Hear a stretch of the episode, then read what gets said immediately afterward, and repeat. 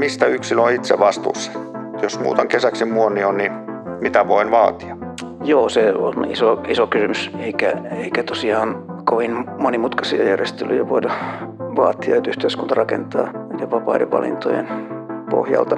Ja me ollaan kyllä tutkimusryhmässäkin, me olemme painiskelleet sen kanssa, että missä määrin niin kuin esimerkiksi vapaa-ajan monipaikkaisuutta pitäisi edistää vai pitääkö sitä edistää.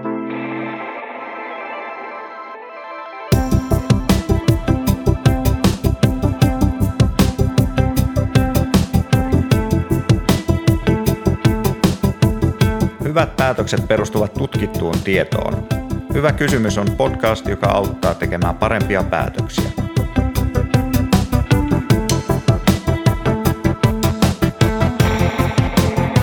Monipaikkaisuus on ilmiö, josta on puhuttu viime vuosina paljon. Tosin aika mustavalkoisesti ja yksipuolisesti, koska tietoa siitä on ollut aika vähän. Tänään puhumme uusista havainnoista. Mitä muuta monipaikkaisuutta on kuin etätyö mökillä ja miltä monipaikkainen Suomi näyttää? Minä olen Risto Alatarvas, valtioneuvoston kanslian erityisasiantuntija. Kanssani havainnoista ja ratkaisuista ovat tänään keskustelemassa johtava asiantuntija Sari Rannanpää aluekehittämisen konsultitoimisto MDIstä sekä SDPn kansanedustaja Johannes Koskinen. Tervetuloa. Kiitos. Monipaikkaisuus on termi, joka on noussut kaikkien huulille koronan myötä ja se tarkoittaa monelle tietotyöläisten pakenemista mökille läppäri kainalossa. Sari, te olette tuoreessa raportissanne selvittäneet monipaikkaisuuden muotoja sekä korona-aikana että myös ennen sitä ja olette keskittyneet Suomen rajojen sisäiseen monipaikkaisuuteen. Eli mitä muuta monipaikkaisuus siis on kuin tämä tietotyöläisen etätyömökkeily?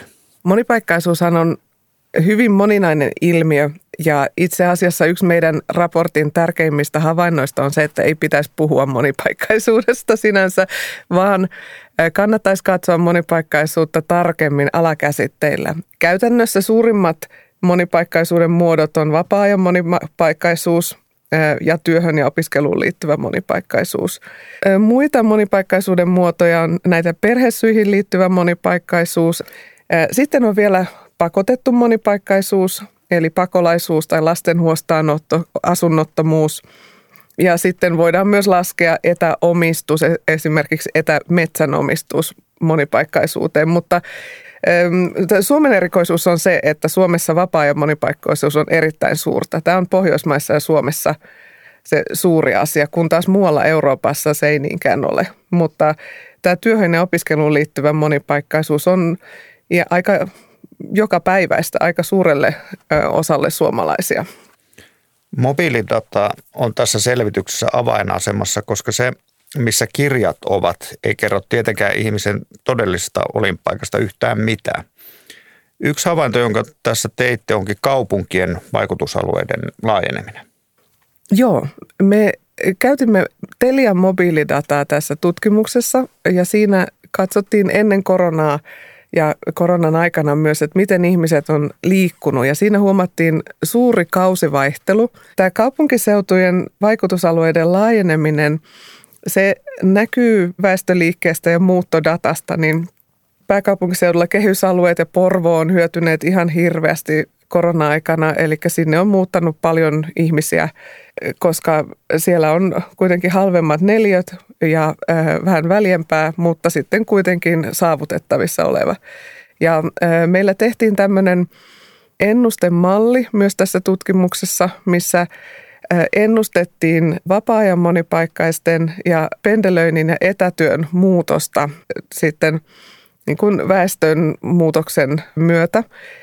Ja tuota, sen mallin tulo, tai mallin tulos on se, että kaupungistuminen kyllä jatkuu, mutta se ei ole enää niin keskittynyttä kaupunkien keskustoihin eikä enää välttämättä pääkaupunkiseudulle, vaan että saavutettavat myös pienemmät kaupungit on kiinnostavia ihmisille ja sitten, että tosiaan tämä kaupunkien niin kuin vaikutusalue laajenee, eli siinä semmoinen niin kuin laajempi ympyrä tulee siihen ympärille. Eli siis jotkut alueet selkeästi hyötyy, mutta mitkä sitten ei hyödy?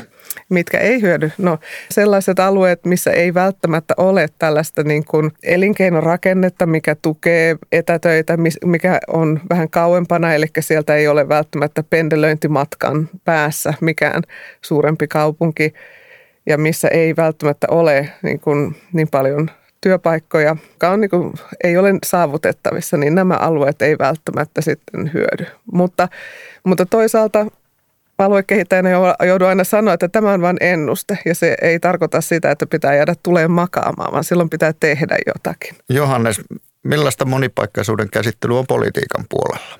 Mitä näistä tuloksista myös sanoisit?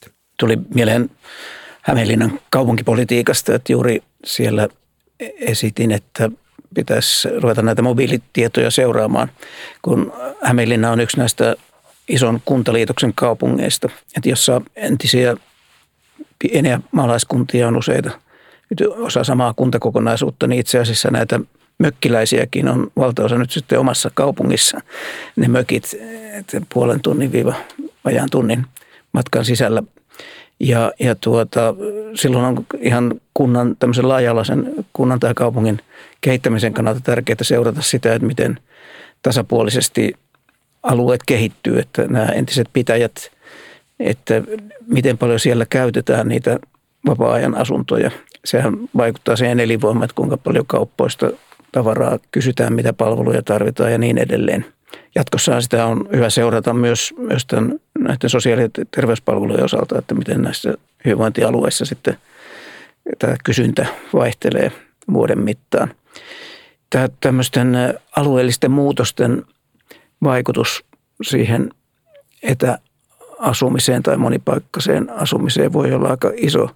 Nyt jos mietitään esimerkiksi tätä hyvinvointialueiden muodostumista, niin kun nyt on pidetty yhtenä riskinä tässä pitkäaikaisessa etäasumisessa, että ei ole sitten oikeus niihin terveyspalveluihin vapaa-ajan asunnon paikkakunnalla. Nyt tulee hyvin iso osa näistä vapaa-ajan asunnoista on samaa hyvinvointialuetta kuin varsinainen asuinpaikka. Eli tämä poistuu tämä kynnys ja, ja silloin, silloin se voi olla aika iso se kysynnän vaihtelu vuoden aikojen mittaan tällaisissa suosituissa vapaa-ajan asunnon kunnissa tai, tai pitäjissä. Mitä Sari tutkimus, teidän tutkimushanke tästä sai selville?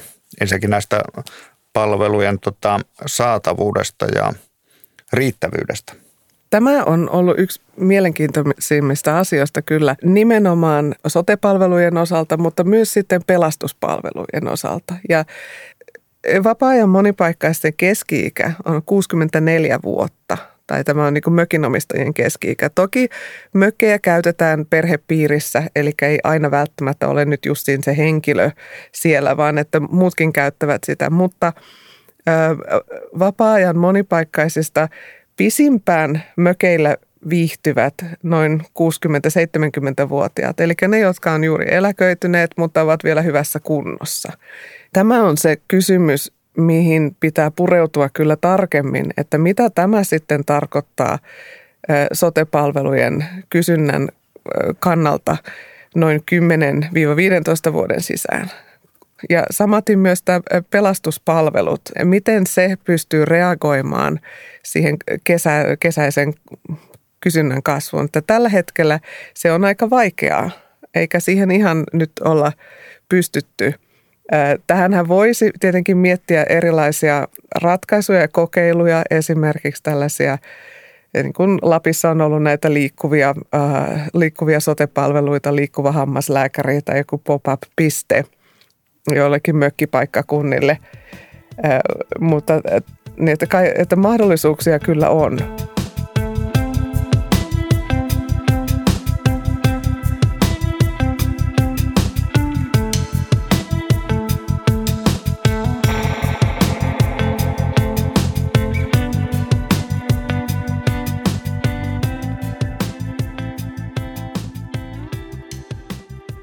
Niin, Suomessa on kuntia, jossa väkiluku nousee vapaa-ajan asumisen takia valtavasti, eli Kustavissa jopa 151 prosenttia, Puumalassakin 76 prosenttia.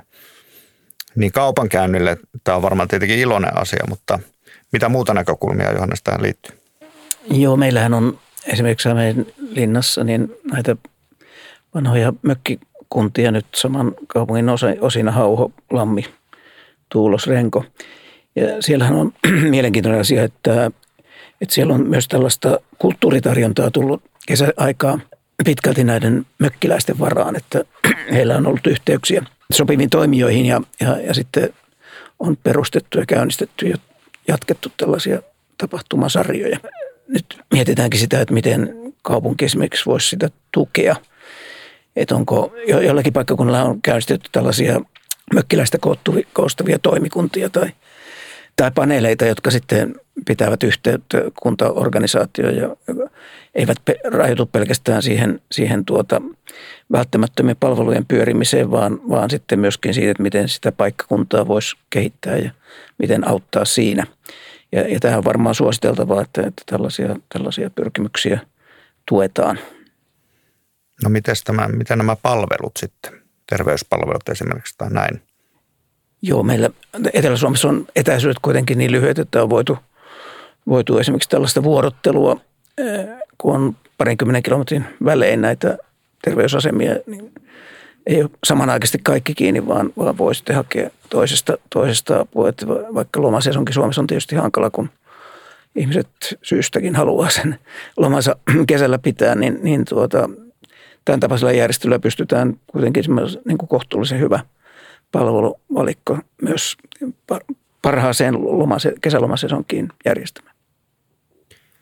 Välillä on noussut esiin ajatus kaksoiskuntalaisuudesta, jolla voitaisiin rahoittaa palveluita. Mitä mieltä te olette tästä? No, meidän tutkimuksessa kyllä nähtiin se, että se on Tällä hetkellä varsinkin nyt, kun nämä hyvinvointialueet on nyt tullut, niin tämä kaksoiskuntalaisuus ajatuksena, se ei nyt ihan toimi. Siksikin, että nyt osa näistä kuntien esimerkiksi sote-palveluista menee hyvinvointialueille. Eli osittain tämä ongelma poistuu aika suuren joukon osalta, mutta meidän ehdotus oli itse asiassa tämmöinen niin monikuntalaisuuspilotti, koska tällä hetkellä ei ole tarpeeksi käytännön tietoa siitä, että miten tämä oikeasti toimisi, mitä se tarkoittaisi rahavirroille, mitä se tarkoittaisi hallinnolle ja minkälaisia haasteita ja mitä hyötyjä siitä olisi ja mitä haaste, niin kuin ihan käytännön haasteita. Eli pilottitoimintana sitä voisi kokeilla ja sitten se pilotti pitäisi niin kuin arvioida, että mitä, mitä siitä hyötyy. Eli nyt varsinkin muuttuneessa maailmantilanteessa ja, niin pitäisi saada vain enemmän tietoa tästä asiasta. Yksi ratkaisuhan siinä on se, että ylipäänsä paikkaan sidotun verotuksen rooli vähenee ja siihen hiukan siihen suuntaan tässä mennäänkin tämän hyvinvointialueuudistuksen kautta, että se kuntien verotuksen siivu kapenee.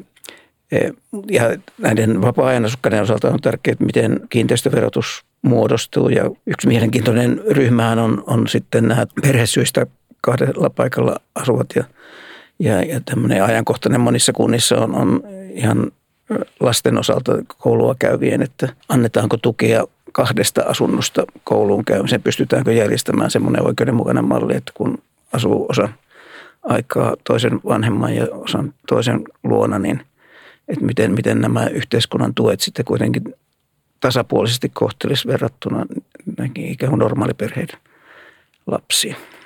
Tässä tullaan myös peruskysymykseen siitä, mistä yksilö on itse vastuussa. Jos muutan kesäksi muonioon, niin mitä voin vaatia? Joo, se on iso, iso kysymys. Eikä, eikä tosiaan kovin monimutkaisia järjestelyjä voida vaatia, että yhteiskunta rakentaa näiden vapaiden valintojen pohjalta – ehkä sellainen asia, mikä on tärkeää varsinkin huomioida tässä monipaikkaisuudessa on se, että nämä eri monipaikkaisuuden tyypit ja niin kuin nämä alalajit, nämä koskettaa vähän erilaisia ihmisiä. Että siinä, missä tosiaan nämä vapaa-ajan monipaikkaiset on aika, että saattaa olla iäkkäämpiä ja sinänsä vapaampia, niin tuota, työhön liittyvä monipaikkaisuus koskettaa erityisesti tietenkin työikäisiä ihmisiä. Ja etätyö koskettaa erityisesti korkeakoulutettuja asiantuntijatöitä tekeviä. Näitä pitää miettiä aika tarkkaan, että minkälaisia, minkälaisia keinoja näihin halutaan ja halutaanko näihin jotakin ohjauskeinoja tai niin kuin, halutaanko jotakin asiaa edistää valtion tai äh, maakunnan tai kunnan osalta. Ja että mikä, mikä se sitten keino on, mikä juuri tähän asiaan liittyy parhaiten. Ja me ollaan kyllä tutkimusryhmässäkin, me olemme painiskelleet sen kanssa, että missä määrin niin esimerkiksi vapaa-ajan monipaikkaisuutta pitäisi edistää vai pitääkö sitä edistää. Tällä hetkellä Suomessa ei ole niin suoria ohjauskeinoja, jotka edistäisi vapaa-ajan monipaikkaisuutta. Siellä on lähinnä sellaisia, jotka niin kuin liittyy siihen jotenkin, mutta osittain rajoittaa, kuten täällä on kiinteistövero, kuntalaki, joka on tämä tämmöinen yks, tällä hetkellä, mutta se on tapahtunut siitä huolimatta. Mutta et siihen ei ole ollut sellaista niin kuin poliittista päämäärää, että haluamme vapaa-ajan asuntoja tänne tai tänne ja nyt lähdemme sitä edistämään. Öm, työhön perustuva monipaikkaisuus on vähän eri asia, että niin pendelöinti, niin sitähän on edistetty ja sitä on haluttu edistää, kun on haluttu edistää työvoiman saantia eri alueille. Mutta sitäkin pitää tarkastella vähän paremmin nyt siitä näkökulmasta, että minkälaisia töitä, minkälaisia osaajia ja miten se liikkuminen järjestetään. Koska kuitenkin meidän pitää muistaa myös kestävyys. Enää ei pystytä vaan minkälaisia tahansa keinoja – tekemään, koska politiikka kuitenkin pitäisi politiikan pitäisi muodostaa semmoinen koherentti setti, missä on erilaisia keinoja, mutta kuitenkin siellä on tiettyjä tavoitteita, mihin Suomikin on sitoutunut. Niin tuota, se, se pitää muistaa. Ja sitten itse tietenkin etätyöläisenä mietin sitä, että etätöitä on nyt edistetty aika railakkaasti korona-aikana, mutta että onko sekin, niin kuin, että mikä sen niin kuin, tavoitetila on. Ja onko se myöskään valtion asia, koska kuitenkin yritykset ja yhteisöt ja työnantajat ja työntekijät sitten tekee näitä päätöksiä. Että tässä on vähän sitä, että tässä pitää kuitenkin keskustelussa olisi hyvä hakea sitä linjaa, että mihin tarvitsee puuttua ja mikä on se ongelma, että mihin puututaan ja mikä saa olla. Joo, toi liikkumisen kallistuminen, niin sehän varmaan rajoittaa just näitä mökkimatkojen pituutta, että, että vaikka, vaikka siirrytään sähköautoihin muihin, niin todennäköisesti kuitenkin se suhteessa se pitkien etäisyyksien kulkeminen on jatkossa kalliimpaa. Tuon työ, työhön liittyvän monipaikkaisuuden osalta, niin en ehtinyt tuolta tutkimuksesta katsoa, mutta että onko sitä selvitetty, että miten pitkälti tämä on ikään kuin ikä- tai elämäntilanne sidonnaista tämä valmius monipaikkaiseen työhön tai, tai jatku, esimerkiksi jatkuvaa etätyöskentelyä. Siinä veikkaisi, että juuri lapsiperheiden osalta se on paljon rajatumpaa, mutta myöskin sitten iän suhteen, niin ilman lapsia joko, joko iän puolesta tai sitten tai lapsettomien pariskuntien osalta, niin saattaisi olla, että se on ikään kuin helpompaa suhteessa, mutta en, en tiedä näitä prosenttijakaummia, niin voisin niitä kysyä, että onko siinä jyrkkäkin ero – perheelliset tekee suhteellisen paljon etätöitä, niistä etätöistä tekevistä. Mutta sitten ihan täysin paikkariippumatonta työtä tekee eniten noin 30-50-vuotiaat kaupunkialueilla asuvat korkeasti koulutetut ja asiantuntijatehtävissä olevat. Mutta sitten tässäkin on aika suuri ero, että täysin paikkariippumatonta työtä tekee kaikkein vähiten yli 60-vuotiaat. Et se, oli, se oli sellainen, mikä löytyi nyt uusimmista tilastoista. Etätöitähän itse asiassa tehdään Uudellamaalla, tehdään eniten koko Euroopassa. Se oli Eurostatin yhden tutkimuksen tulos. Eli täällä tehdään todella paljon etätöitä, mutta oli tietenkin korona-aikana tehty tutkimus. Niin, Suomi on etätöiden niin edelläkävijämaa, mutta siinäkin on erilaisia ryhmiä, jotka sitä tekee. Ja etätyötään kohtelee ihmisiä aika eri tavalla myös niin kuin asiantuntijatöiden sisällä, että siinä missä niin kuin uran keskivaiheella olevalle ihmiselle on suhteellisen helppoa tehdä etätöitä, mutta aloittelevalle työntekijälle etätyöt on aika rankkoja koska he ei pääse siihen niin kuin, työyhteisöön hyvin sisälle ja he ei välttämättä opi niitä työn tekemisen tapoja niin sosiaalisen kontaktin ja innovaatioiden vuoksi olisi hyvä, jos etätyötiloja perustettaisiin. Maaseudullahan näitä on aika paljon hankerahoilla perustettu, mutta myös kaupungin osiin. Eli jos ihmiset tekee etätöitä, niin ei välttämättä niin, että he lähtee kauas sitä tekemään, vaan että tämä voisi olla myös tämmöinen niin kaupunkikehittämisen idea, että tuodaan tietyn kaupungin osa ihmiset, voi tulla tekemään etätöitä niin kuin sinne omaan kaupunginsa hubiin. Nyt eletään valitettavasti edelleen korona-aikaa. Etätyön mahdollisuudet on nyt varmasti kaikilla huomattu, mutta kaikki eivät tee etätöitä nyt eivätkä tulevaisuudessa. Miltä monipaikkaisuus näyttää vaikka viiden vuoden päästä, kun toivottavasti ei ole enää pandemia? Mikä muuttuu ja mikä ei muutu? Kyllähän tämä, että Suomessa on tosiaan ollut tämä valmius siirtyä etätyöhön, vaikka meillä oli tietysti dramaattinen se Uudenmaan sulku, joka osaltaan sai niin kuin kaikki sekä yritykset että työntekijät miettimään, että onko mahdollista järjestää töitä toisin. Niin se, että on, on hyvin monella positiivisia kokemuksia, niin varmaan pitää melkoisen osan tästä jatkumassa pandemiatilanteen jälkeenkin. Ja ehkä kehitetään myös, myös muutoin näitä joustavampia työn järjestely, työaikamalleja. Ei pelkästään tätä niin fyysistä etäisyyttä, vaan voidaan erilaisia työajan seurantamalleja kehittää ja työtuloksen seurantaa, että on, on monia työtehtäviä, jossa, jotka voidaan järjestää olennaisesti vapaammin ja siitä huolimatta saada enemmän tuloksia sillä, sillä työ, työn, työajan käytön järkevän organisoinnin kautta. No itse olettaisin, että e, tosiaan nämä kaupunkien kehysalueet e, tulee hyötymään tästä e, korona-ajan etätyöstä ja muutenkin siitä, että ihmiset nyt haluaa vähän laveammille vesille. Eli se tulee vähän muuttumaan, mutta ehkä suurin muutos olettaisin, että tulee niin kuin tässä ajatusmaailmassa, että etätyö on ihan mahdollista ja että tämmöinen – niin kuin, yhteiset käytännöt, miten toimitaan, että nämä tulee olemaan niin kuin, enemmän mukana. Uskoisin myös, että esimerkiksi työmatkat tulee vähentymään aika paljon. Että sehän nähdään jo niin kun ö, valtiolla ministeriöiden matkustusbudjettihan on aika paljon pienentymässä niin kuin nyt jo, kun ollaan huomattu, että pystytään pitää se kokous etänä, eikä tarvitse istua junassa kahta tuntia sitä varten uskoisin myös, että niin kuin Euroopan suuntaankin, koska en, se tulee muuttumaan, koska ennenhän on Suomestakin käyty paljon Brysselissä kokouksissa niin, että ne yksinkertaisemmat kokoukset, mitkä pystyy järjestämään etätilaisuuksina, niin ne pysyy etätilaisuuksina. Mutta sitten kuitenkin uskoisin vielä, että ihmisillä on tämmöinen niin toive tavata ihmisiä ja kohdata. Eli semmoiset niin aidot kohtaamiset, niitä tullaan kaipaamaan enemmän.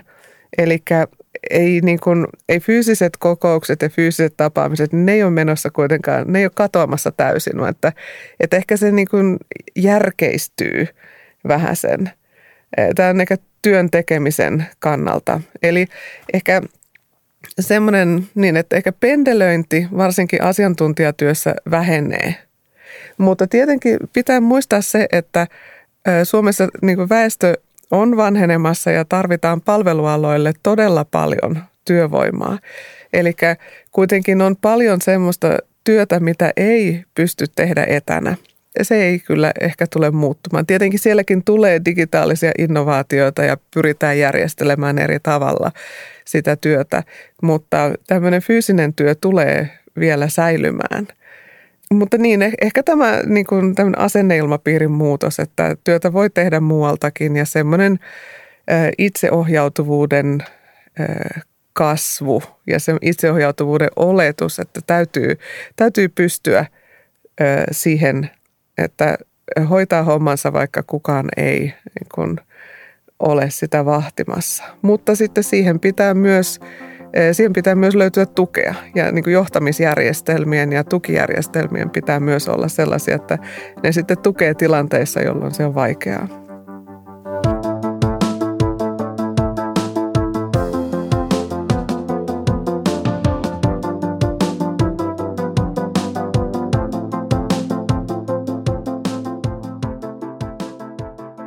No vielä lopuksi ähm, vaihdetaan kysyjä, eli kumpikin saa esittää toisilleen yhden kysymyksen poliitikkotutkijalle ja tutkija poliitikolle. Aloittaisitko Johannes? Kysytään vaikka tästä, tästä vaikutuksesta aluepolitiikkaan. Nythän tässä on todettu, että näiden pääkaupunkiseutujen ja kasvukeskusten alue tavallaan laajenee, että siinä noin vajaan tunnin matkan päässä niin tulee enemmän asumisvaihtoehtoja ja, ja niitä varmaan käytetään sen edullisemman hinnan takia. Mutta mi, miten tässä suuressa mittakaavassa sitten löytyykö sellaisia toimintoja, jotka, jotka sitten kauempana pohjoisessa ja idässä sitten voisi tätä aluepoliittista keskittymistä hidastaa? Mutta tietenkin on tämmöinen niin aluekeskusten ja niin seutukaupunkien rooli tulee olemaan tärkeä. Se on, se on huomattava ja kyllähän se niin kuin, myös koulutus, koulutus, mitä alueella tarjotaan, niin se on, se on tärkeä asia huomata, että kuitenkin sieltä tulee niin tulevaisuuden työvoimaa ja sieltä tulee tulevaisuuden yrittäjiä. Että vaikka, vaikka niin Suomessa väestö vähenee – ja vaikka kaupungistuminen on, eh, on voimissaan, mutta kuitenkin tämmöinen kuin vähän, vähän hajautetummassa muodossa kuin ehkä nykyään, niin tuota, kyllä siellä maaseudullakin on mahdollisuuksia ja sitten nimenomaan sellaisia ajatuksia, että miten, niin kuin miten siellä voidaan niistä omista lähtökohdista kehittää. Se on tärkeää, että ei lähdetä kuitenkaan niin kuin ihan täysin – niin kuin, utopiaa kehittämään, vaan että kuitenkin niin kuin Itä-Suomella ja näillä niin kuin syrjäisimmillä alueilla heillä on sitten sellaisia asioita, mitä Suomessa, niin kuin ruuhkaisemmassa Suomessa ei ole. Niin että sitä kautta pystyy kyllä kehittämään. Ja sitten toisaalta kyllähän niin kuin tämä ihan täysin paikkariippumaton työ tuo mahdollisuuksia – nythän on ollut paljon kertomuksia lehdissäkin siitä, että kuinka ihmiset on muuttanut myös ulkomailta jonnekin aivan, äh, aivan harvaan asutulle maaseudulle. Eli äh, tämmöinen tämmöinenkin on mahdollisuus, mutta tietenkin se riippuu myös niistä päätöksistä, miten, miten politiikassa halutaan, että miten Suomi kehittyy. Eli nythän on tämä aluekehittäminen on ollut tämmöistä, niin kuin, että siellä on kuitenkin ollut näitä kasvukeskuksia, mutta on haluttu pitää sitten kuitenkin tämmöistä niin kuin haja-asutusta myös. Että ei ole ollut niin, kuin niin että Suomessa ei ollut koskaan semmoista ihan hurjaa keskittymistavoitetta. Ja, ja, ja kyllähän se näkyy sieltä niin kuin vieläkin, että, että Suomessa kuitenkin on niin kuin vahva maaseutupolitiikka, joka sitten ja niin kuin, ö, vahvat perinteet maalla asumiseen, niin se, sekin kyllä on tärkeää. Sari, mitä kysyisit Johannekselta? No ehkä, ehkä sellaista, että miten näkisit, että miten näitä esimerkiksi vapaa-ajan asukkaita, että miten – miten heidän osallisuuttaan voisi parantaa. Että kuntalaissahan nyt on mahdollisuuksia ja siellä on lueteltu erilaisia mahdollisuuksia, että miten asukkaita ja vapaa-ajan asukkaita voi kuulla ja osallistaa, mutta nehän on tietenkin vapaaehtoisia, mutta että mitä, niin kuin, mikä hyöty olisi osallistaa vapaa-ajan asukkaita kunnan kehittämiseen tai alueen kehittämiseen ja miten se voisi olla mahdollista? Kyllähän siinä varmaan tämä ideavirran aikaansaaminen olisi tär- tärkeää.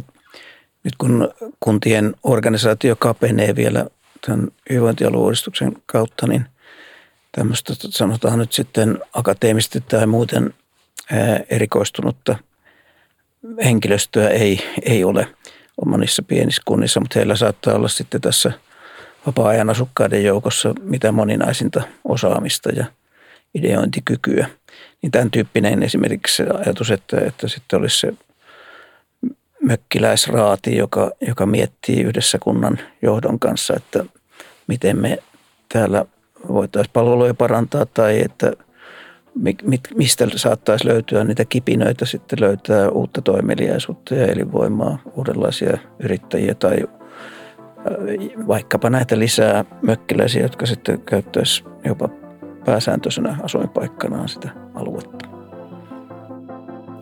Kiitos tästä keskustelusta Sari Rannanpää ja Johannes Koskinen. Kiitos. Kiitos.